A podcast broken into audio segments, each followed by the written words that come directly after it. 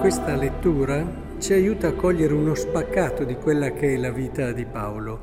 Di solito lo immaginiamo in imprese eroiche e ci sono narrati anche episodi dove ha dovuto affrontare sfide dalla conversione, miracolose per certi versi, ad altre dove ha dovuto anche eh, è sopravvissuto a vere e proprie lapidazioni e così via.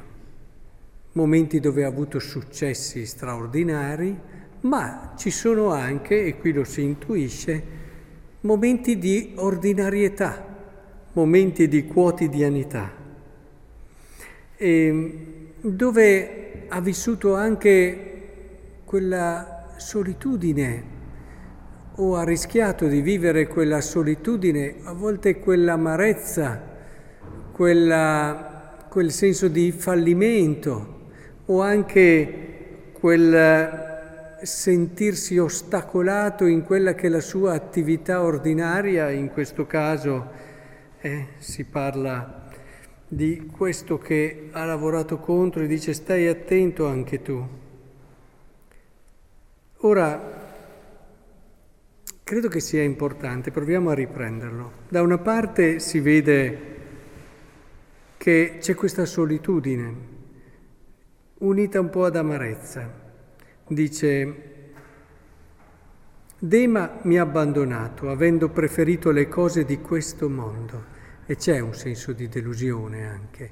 Era qui con me, ha vissuto le esperienze che abbiamo vissuto e non è bastato non è bastato a convertire il suo cuore, ha preferito le cose di questo mondo e ci ha lasciati. Non so se voi siete mai stati lasciati da una persona che con voi ha vissuto delle esperienze forti, delle esperienze belle, delle esperienze vere. Eh, c'è sempre anche questo senso di, diciamo, amarezza interiore, in quel senso di sofferenza intima. Poi eh, anche Crescente se n'è andato in Galazia, Tito in Dalmazia e così via. E anche questo, il, nella mia prima difesa in tribunale nessuno mi ha assistito, tutti mi hanno abbandonato. Quindi c'è questo ritorno, no? Questi se ne vanno, e alcuni anche per ministero, come dice qui. Prendi con te Marco, portalo perché mi sarà utile per il ministero. E però in tutto questo, in tutto questo lui dice, il Signore mi è stato vicino, mi ha dato forza perché io potessi portare a compimento l'annuncio del Vangelo. Cioè, nella sua quotidianità, e che sia anche quotidianità emerge ad esempio da questo passaggio, no? Portami il mantello, che ho lasciato a Troade, in casa di Carpo. I libri, soprattutto le pergamene, vedete quella quotidianità, ha dimenticato il mantello. Ha... E in tutto questo clima però, dove vive anche quello che viviamo noi nell'ordinario, nella quotidianità, è bello vedere la vita dell'Apostolo anche un po' giù da quelle che sono le luci e le cose strane, ma quotidiana. Ecco che qui sperimenta l'azione di Dio che gli sta vicino. E avete notato, in tutto questo dice solo Luca è con me. Bellissimo. Oggi ricordiamo San Luca. Luca, nella sua persona, è stato per Paolo un segno concreto, visibile, di questo Dio che non abbandona.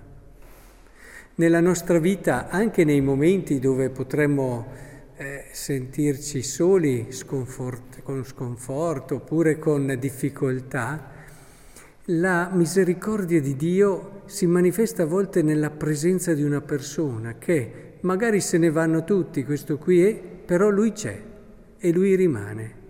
Luca era lui solo con Paolo. E non possiamo non pensare che per Paolo sia stata una presenza preziosa, che gli ha parlato di Dio, del suo non abbandonare, della sua vicinanza.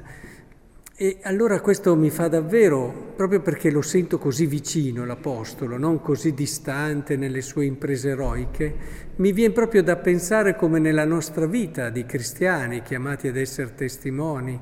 Io penso a un genitore che ha dei momenti anche di sconforto perché magari i figli non fanno quello che lui si era immaginato, aveva sognato, o altre situazioni nelle quali eh, ci si sente un po' abbandonati, da soli.